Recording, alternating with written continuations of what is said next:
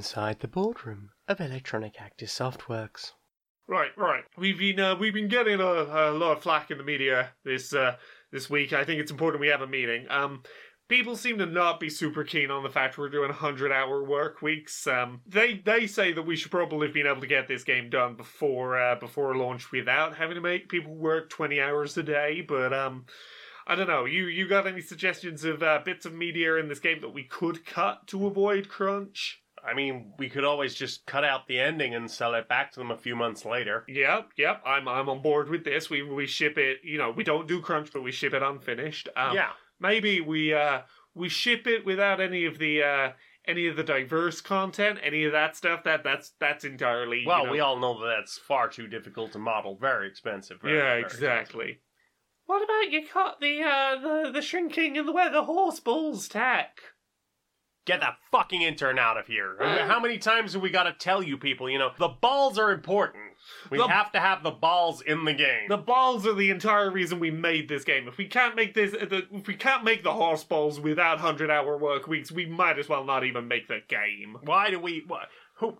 Why? Why even make a game if you can't watch some big old swinging horse balls getting slightly Or smaller? yeah, exactly, small horse balls if it's cold. Yeah, exactly. I want to see. I want to see some big old pendulous nads. Indeed. Now, saving money, maybe we just don't ship the game, other than the horse balls. Yeah. How about this? We'll just do horseball simulator, and uh, uh, and we'll just uh, we'll maybe chuck out the rest of the game as a season pass over the course of three or four years. There'll be ultimate editions and superior editions, and uh, and maybe we could stop hiring interns. You're a goddamn genius. I know. Do you need a store that simultaneously serves small children who are curious about flashing lights and highly wasted adults who just need something to focus their brain on? Yeah, man. Well, welcome to Toddler or Trashed, a place full of all the best stuff for both young children and adults who are wasted on a night out partying. Do you need flashing lights that spin? Absolutely.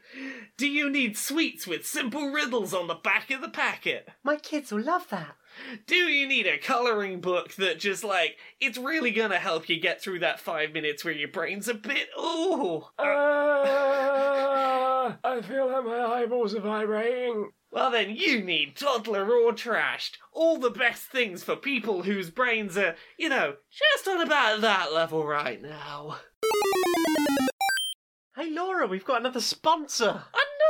Sponsor. Who are we sponsored by this week? This week we are privileged to be sponsored by that those tech giants at Losable Headphones. Oh goodness, tell me more about losable headphones. Losable headphones are super small wireless earbuds specially designed to camouflage with their surroundings.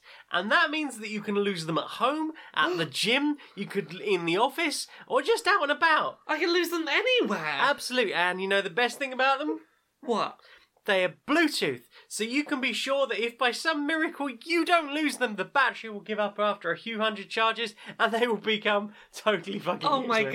goodness, where can I get some losable headphones? Just head over to losableaudio.com and uh, type in the coupon code uh, QUIPS39. Is that the episode number? Is the episode number? ah, Yeah. look at that. So QUIPS39 and that'll get that'll get you uh, a discount on some excellent quality losable headphones. I've lost mine already and I haven't even ordered them. Well, they, they sent us those promotional ones and Oh, well, see, I'd know that if I hadn't lost them.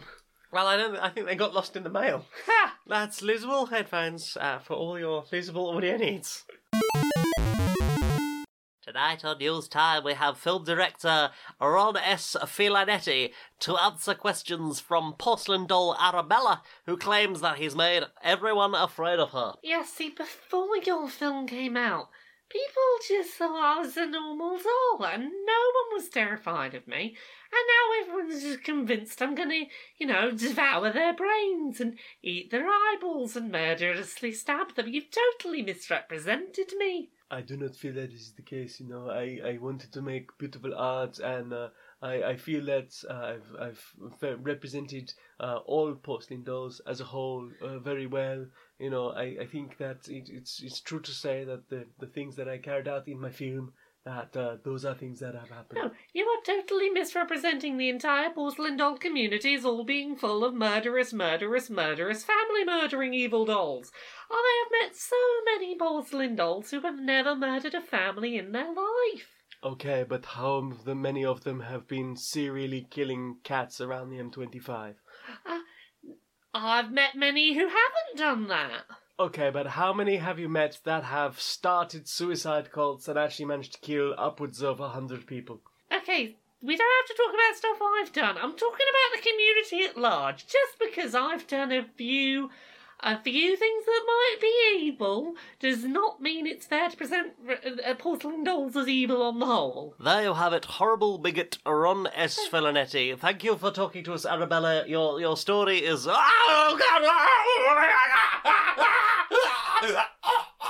That murder that I've just committed should not be attributed to all porcelain dolls. There's a lot of them that are lovely. Hashtag not all porcelain dolls. So how are we going to go about this?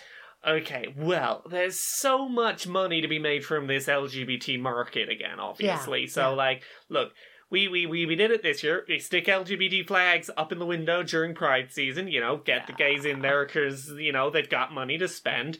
It's worth promoting to get LGBT people, right? Right. Yeah. Um, but like, here's my problem. I don't know how we promote to them outside of Pride season. Like, how do we get them to spend money on things when it isn't Pride? Well, you know, uh, outside of that, I guess we could.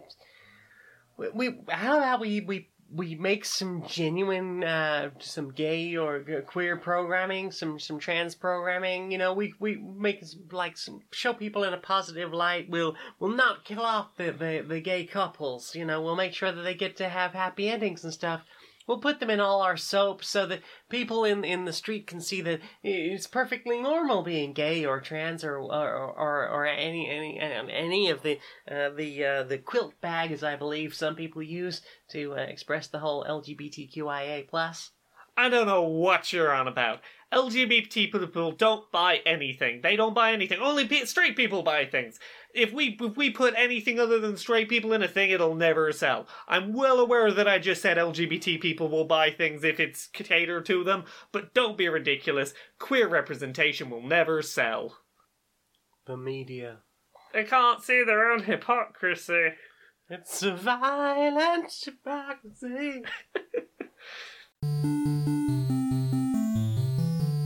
Upcycled glassware, filled with flammable liquids, stuffed with repurposed fabric wicks.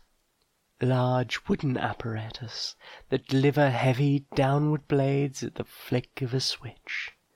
Plain black hoodies with matching scarves and boots.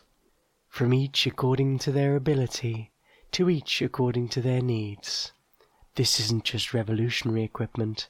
This is the people's revolutionary equipment from Marxist Spencer.